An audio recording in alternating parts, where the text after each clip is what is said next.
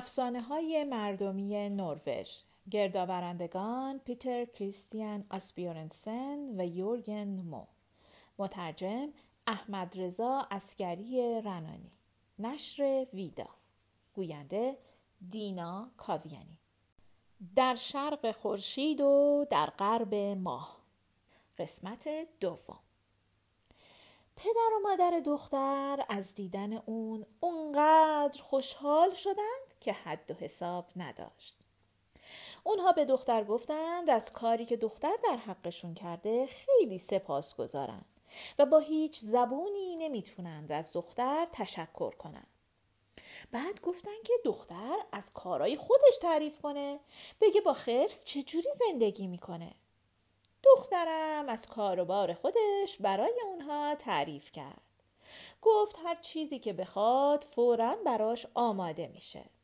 خلاصه اون روز به قدری به اونها خوش گذشت که نگو و نپرس. اما بعد از خوردن شام همون اتفاقی که خرس از اون میترسید رخ داد. مادر از دختر خواست که با هم به یک اتاق برن و تنهایی با هم حرف بزنن دختر که حرفهای خرس تو گوشش بود زیر بار نرفت و به مادرش گفت حرف گفتنی رو همیشه میشه گفت وقت بسیاره. اما مادر دست بردار نبود و هر کلکی رو که بلد بود سوار کرد تا اینکه دست آخر دختر راضی شد با مادرش به یک اتاق دیگه بره. اونجا هم مادرش اونقدر به اون اصرار کرد که بالاخره دختر برای مادرش تعریف کرد که هر شب بعد از خاموش شدن همه چراغها خرس به جلد آدمیزاد در میاد و میاد پیش اون. بعد هم دختر به مادرش گفت که تا اون روز نتونسته قیافه این آدم رو ببینه. برای همین خیلی ناراحت و دلگیره و دلش می‌خواد حتی برای یک بار هم که شده صورت همسرش رو ببینه. مادرش گفت ای وای دختر شاید کسی که پیش تو میاد یک قول باشه. اما نترس چاره کارت پیش منه. من بهت یاد میدم چی کار بکنی تا بتونی صورتش رو ببینی. من یک شم بهت میدم که اون رو تو یقه پیرنت قایم بکنی. شب که خرس به جلد آدمیزاد در اومد و اومد پیشت بخوابه صبر کن تا خوابش عمیق بشه. بعد شم رو روشن کن و صورت اون رو خوب تماشا کن. فقط مواظب باش که اشک شم رو صورتش نچکه. دختر شم رو از مادرش گرفت و تو یقه پیرنش گذاشت. شب که شد خرس سفید اومد دنبال دختر. همین که یک کمی از خونه دور شدند خرس از دختر پرسید چیزی که بهت گفتم اتفاق افتاد یا نه؟ دختر نتونست انکار کنه. همه چیزو برای خرس تعریف کرد. خرس گفت اگه به گفته های مادرت عمل کنی هر دومون بدبخت میشیم. همه چیزم از بین میره و تموم میشه. دختر گفت که هرگز به حرفهای مادرش گوش نمیده و کارایی که مادرش گفته انجام نمیده. وقتی به کاخ رسیدن همه چیز مثل همیشه بود.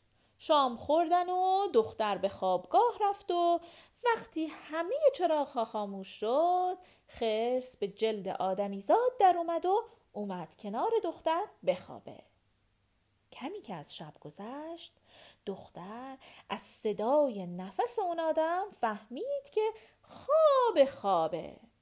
بعد بلند شد با یه تیکه چوب نیمه روشن که از توی بخاری برداشته بود شم رو روشن کرد.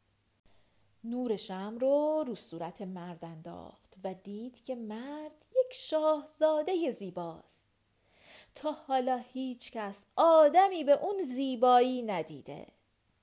دختر یک بار یک دل نه صد دل عاشق اون شاهزاده شد و با خودش فکر کرد که از حالا به بعد حتی یک لحظه نمی‌تونه بدون این مرد زندگی کنه. خواست که اونو ببوسه. اما همین که سرش رو خم کرد یک قطره اشک شم روی صورت شاهزاده افتاد و شاهزاده بیدار شد. شاهزاده گفت این چه کاری بود کردی؟ حالا هر دوی ما بدبخت شدیم.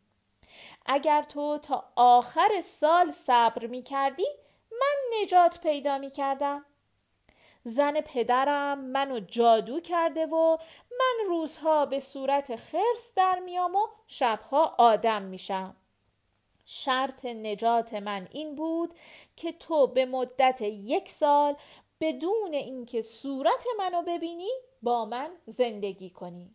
حالا همه چیز خراب شد و من باید فورا تو رو ترک کنم. و به کاخی که در شرق خورشید و در غرب ماه قرار داره پیش زن پدرم برم و با شاهزاده خانومی که یک بینی خیلی گنده داره ازدواج کنم. دختر شروع کرد به گریه کردن. اما گریه هاش دیگه فایده ای نداشت. شاهزاده چاره ای جز رفتن نداشت. عاقبت دختر گفت دست کم راه اونجا رو به من نشون بده و اجازه بده که بیام دنبالت. شاهزاده به دختر گفت که هیچ فایده ای نداره چون راهی که به کاخ بره وجود نداره. کسی این راه رو بلد نیست. صبح روز بعد وقتی دختر از خواب بیدار شد نه از شاهزاده خبری بود نه از کاخ. بین بوته ها تو یک جنگل انبوه نشسته بود و همه اون چیزهایی که از خونه پدرش برده بود دور ورش بود. دختر چشماشو خوب مالید تا خواب از سرش بپره. بعد به راه افتاد. روزهای زیادی راه رفت تا اینکه عاقبت به تپه رسید. پایین تپه یه پیرزن نشسته بود که با یک سیب طلایی بازی می‌کرد.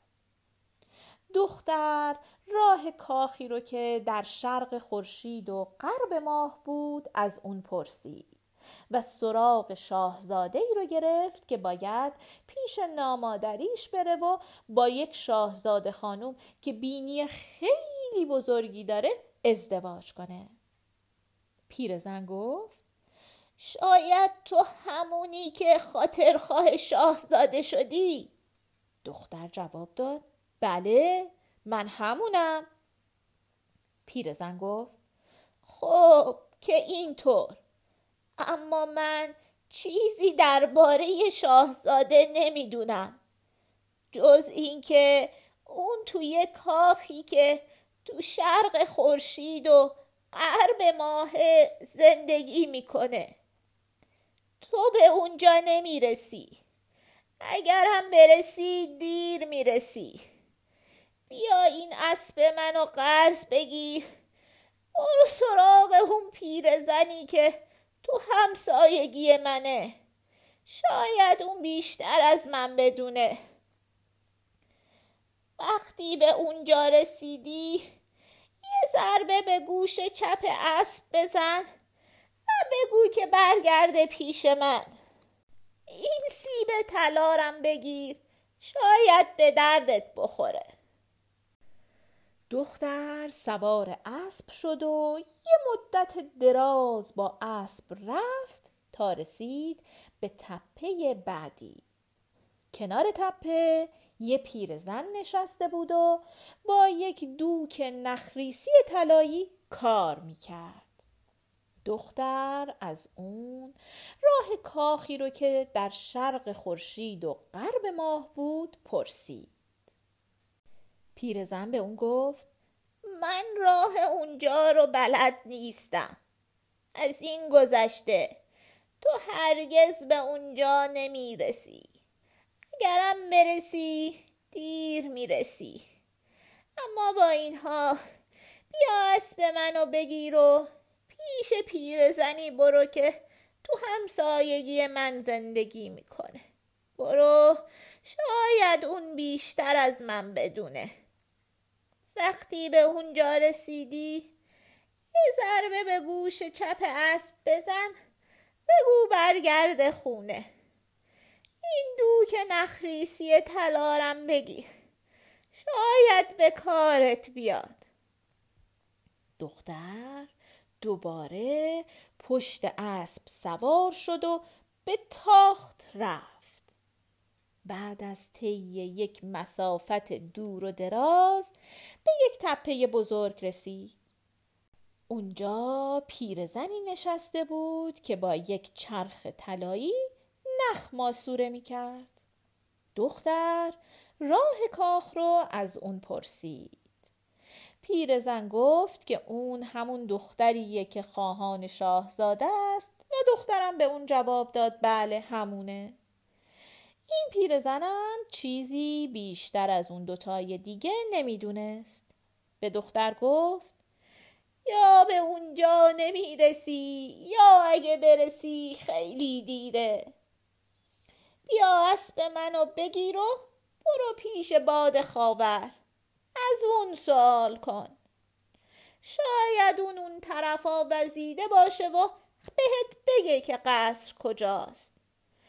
وقتی پیش باد رسیدی به گوش چپ اسب من ضربه ای بزن و بگو که به خونه برگرده. این چرخ ماسوره طلایی رم با خودت ببر شاید به کارت بیاد. دختر برای چندمین بار سوار اسب شد و روزهای زیادی با اسب رفت تا بالاخره به خونه باد شرق یا باد خاور رسید.